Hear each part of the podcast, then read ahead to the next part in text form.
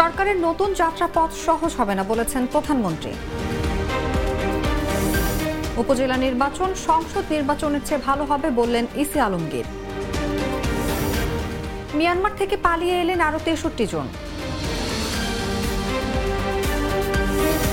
নির্বাচনের আগের দিন পাকিস্তানে দফায় দফায় বিস্ফোরণ, নিহত ছাব্বিশ। নওয়াজ শরীফ ছয় মাসও টিকবে না বললেন বিলওয়াল ভুট্টো।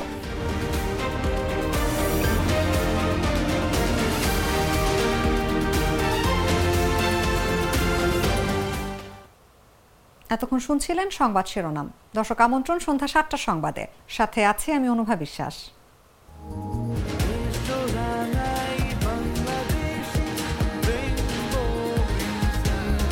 রেইনবো পেইন্টস ছড়াও জীবনের রং। চলে যাচ্ছি পুরো খবরে। প্রধানমন্ত্রী শেখ হাসিনা বলেছেন সরকারের নতুন যাত্রাপথ সহজ হবে না। নানা বাধা বিপত্তি আসবে। তবে সেসব বাধা বিপত্তি মোকাবিলা করেই এগিয়ে যেতে হবে।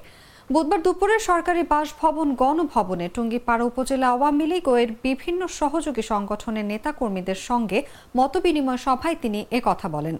মানুষের কল্যাণ করাই তার সরকারের একমাত্র লক্ষ্য বলেও জানান প্রধানমন্ত্রী। টানা চতুর্থবার প্রধানমন্ত্রী হিসেবে দায়িত্ব নেওয়ার পর এদিন গণভবনে নিজের জন্মস্থান ও নির্বাচনী এলাকার টুঙ্গিপাড়া উপজেলা আওয়ামী লীগ সহ দলের অন্য সহযোগী সংগঠনের নেতাকর্মীদের আমন্ত্রণ জানান শেখ হাসিনা। নেতাকর্মীদের আগমনে মুখর হয়ে ওঠে গণভবনের উন্মুক্ত চত্বর। এ সময় নিজের নির্বাচনী এলাকার নেতাকর্মীদের সঙ্গে শুভেচ্ছা ও মতবিনিময় করেন সরকার প্রধান।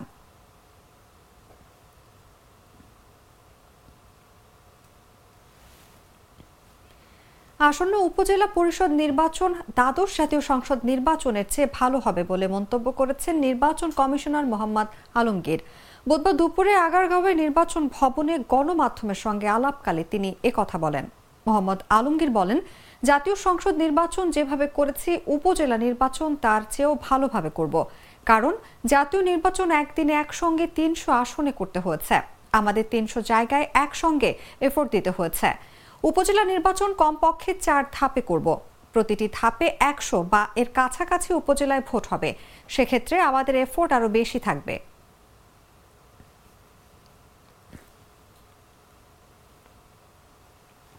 মিয়ানমারের অভ্যন্তরে রাষ্ট্রীয় জান্তা বাহিনীর সঙ্গে জাতিগত বিদ্রোহীতে চলমান সংঘর্ষে জীবন বাঁচাতে আরও তেষট্টি জন বাংলাদেশে পালিয়ে এসেছেন। এখন পর্যন্ত বাংলাদেশে পালিয়ে আসার সংখ্যা বেড়ে দাঁড়িয়েছে তিনশো সাতাশ জনে। তাদের মধ্যে দেশটির সীমান্তরক্ষী বাহিনী, বর্ডার গার্ড পুলিশ সদস্য, সেনা সদস্য, পুলিশ সদস্য, ইমিগ্রেশন সদস্য ও বেসামরিক নাগরিক রয়েছেন। বিজেপি বলছে, যারা অস্ত্রসহ বাংলাদেশে প্রবেশ করেছেন, তাদের নিরস্ত্রীকরণ করে নিরাপদ আশ্রয় নেওয়া হয়েছে। বুধবার দুপুরে বিজেপি সদর দপ্তরের জনসংযোগ কর্মকর্তা মোহাম্মদ শরীফুল ইসলাম তথ্য জানান।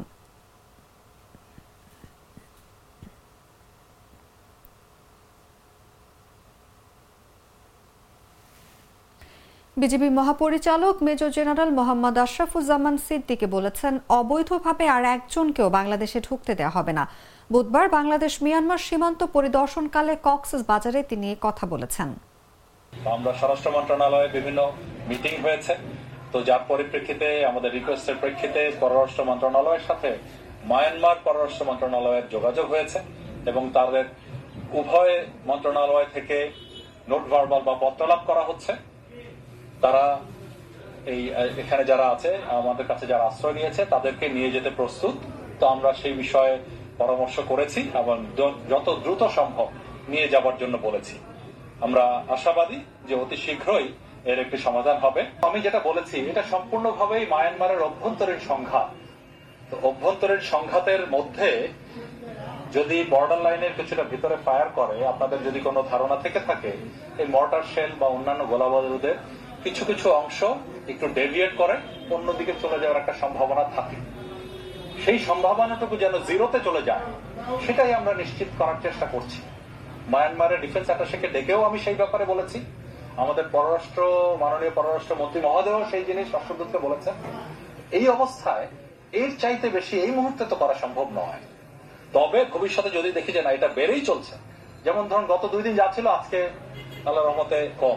আপনারা এখন গোলাগুলি শুনছেন না। গত দুই দিন কিন্তু মুহুর্মুহ শোনা গেছে। তো কমছে। এটা যদি বাড়ে, আর আরও কীভাবে মানে আরও সজোরে যাতে প্রতিবাদ করে এটা বন্ধ করা যায় সেটা আমরা নিশ্চিত করার চেষ্টা করব এবং আমাদের সরকার সে বিষয়ে চিন্তা রেখেছে। ইনশাল্লাহ সেটা নিশ্চিত করা সম্ভব হবে। আরফেল বালতি।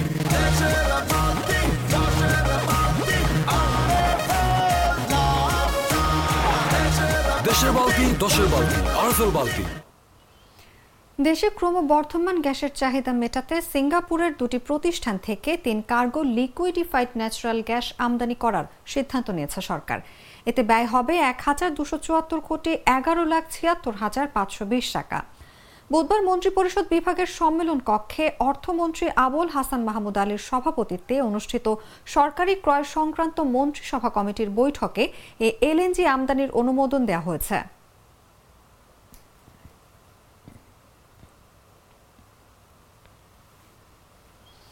চলছে ঢাকা আন্তর্জাতিক বাণিজ্য মেলার আঠাশতম আসর। এবারের মেলায় বিভিন্ন স্টলে শোভা পেয়েছে বিভিন্ন পণ্য সামগ্রী। বিশেষ ছাড়ে বিক্রি হচ্ছে এসব পণ্য। এর মধ্যে বিশ শতাংশ ছাড়ে বিক্রি হচ্ছে নানান কোট ব্লেজার।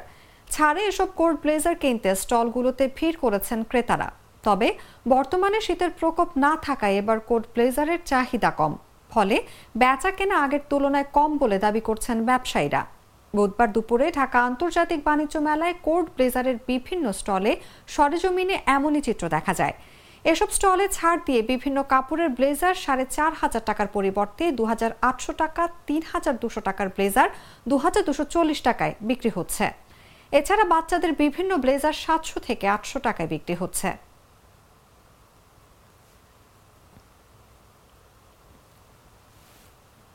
জানাব আন্তর্জাতিক সংবাদ।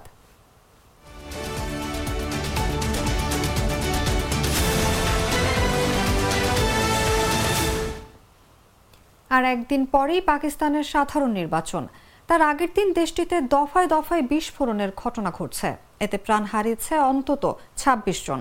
আহত হয়েছেন আরও অনেকেই। নির্বাচন বানচালের জন্য এসব সহিংসতা চালানো হচ্ছে বলে অভিযোগ করেছে ক্ষমতাসীনরা।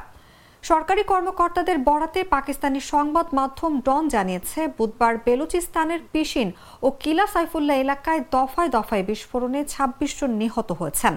আহত হয়েছেন ত্রিশ জনেরও বেশি।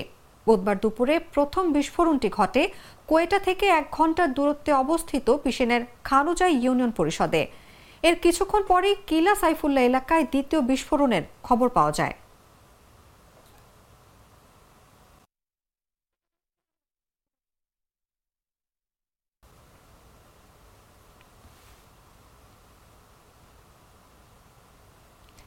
গাজায় ইসরায়েল ও হামাসের মধ্যে চলা রক্তক্ষয়ী যুদ্ধ গড়িয়েছে পঞ্চম মাসে।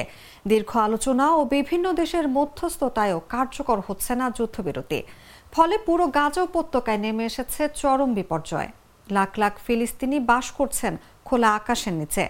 সব জায়গায় চলছে ইসরায়েলের বোমা হামলা। ফলে লাফিয়ে বাড়ছে নিহতের সংখ্যা, যাদের মধ্যে অধিকাংশই নারী ও শিশু। এমন পরিস্থিতিতে দেশে দেশে দাবি উঠছে যুদ্ধবিরতি কার্যকরের। বুধবার ইসরায়েল সফরে এসেছেন মার্কিন পররাষ্ট্রমন্ত্রী অ্যান্টনি ব্লিংকেন। এর আগে তিনি সৌদি আরব, মিশর ও কাতার সফরে যান। উদ্দেশ্য, যুদ্ধবিরতি বাস্তবায়ন। কাতার জানিয়েছে, নতুন যুদ্ধবিরতির প্রস্তাবে প্রতিক্রিয়া জানিয়েছে ফিলিস্তিনের স্বাধীনতা কমি সংগঠন হামাস। দোহায় ব্লিংকেনের সঙ্গে বৈঠকের পর কাতারের প্রধানমন্ত্রী Mohammed bin Abdul Rahman Al Thani বলেছেন, হামাসের পক্ষ থেকে কিছু মন্তব্য পাওয়া গেছে। তবে তা মোটামুটি ইতিবাচক। ব্লিংকেন বলেছেন হামাসের পক্ষ থেকে যে প্রতিক্রিয়া বা শর্ত এসেছে, সে বিষয়ে ইসরায়েলের সঙ্গে আলোচনা করা হবে। মার্কিন পররাষ্ট্রমন্ত্রী বলেন, এখনও অনেক কিছু করার আছে। তবে তিনি বিশ্বাস করেন, যুদ্ধবিরতি কার্যকর করা সম্ভব, যা খুবই প্রয়োজনীয়। যদিও এ ব্যাপারে কোনো মন্তব্য করেননি নেতানিয়াহু। মঙ্গলবার তিনি বলেন, আমরা বিজয়ের দিকে এগিয়ে যাচ্ছি এবং আমরা থামব না।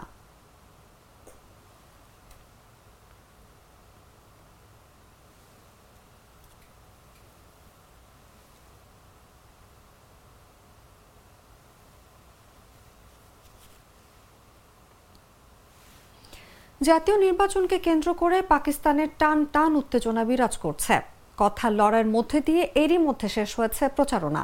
তবে সবশেষ বক্তব্যে পাকিস্তান পিপলস পার্টির প্রধানমন্ত্রী প্রার্থী বিলওয়াল ভুট্টো ভোট জালিয়াতির বিরুদ্ধেও হুঁশিয়ারি উচ্চারণ করেছেন। নিজ আসনে দেওয়া বক্তব্যে নওয়াজ শরীফকে ইঙ্গিত করে বিলওয়াল বলেন, চতুর্থবারের মতো ক্ষমতা এলে তার সময়কাল হবে সংক্ষিপ্ত।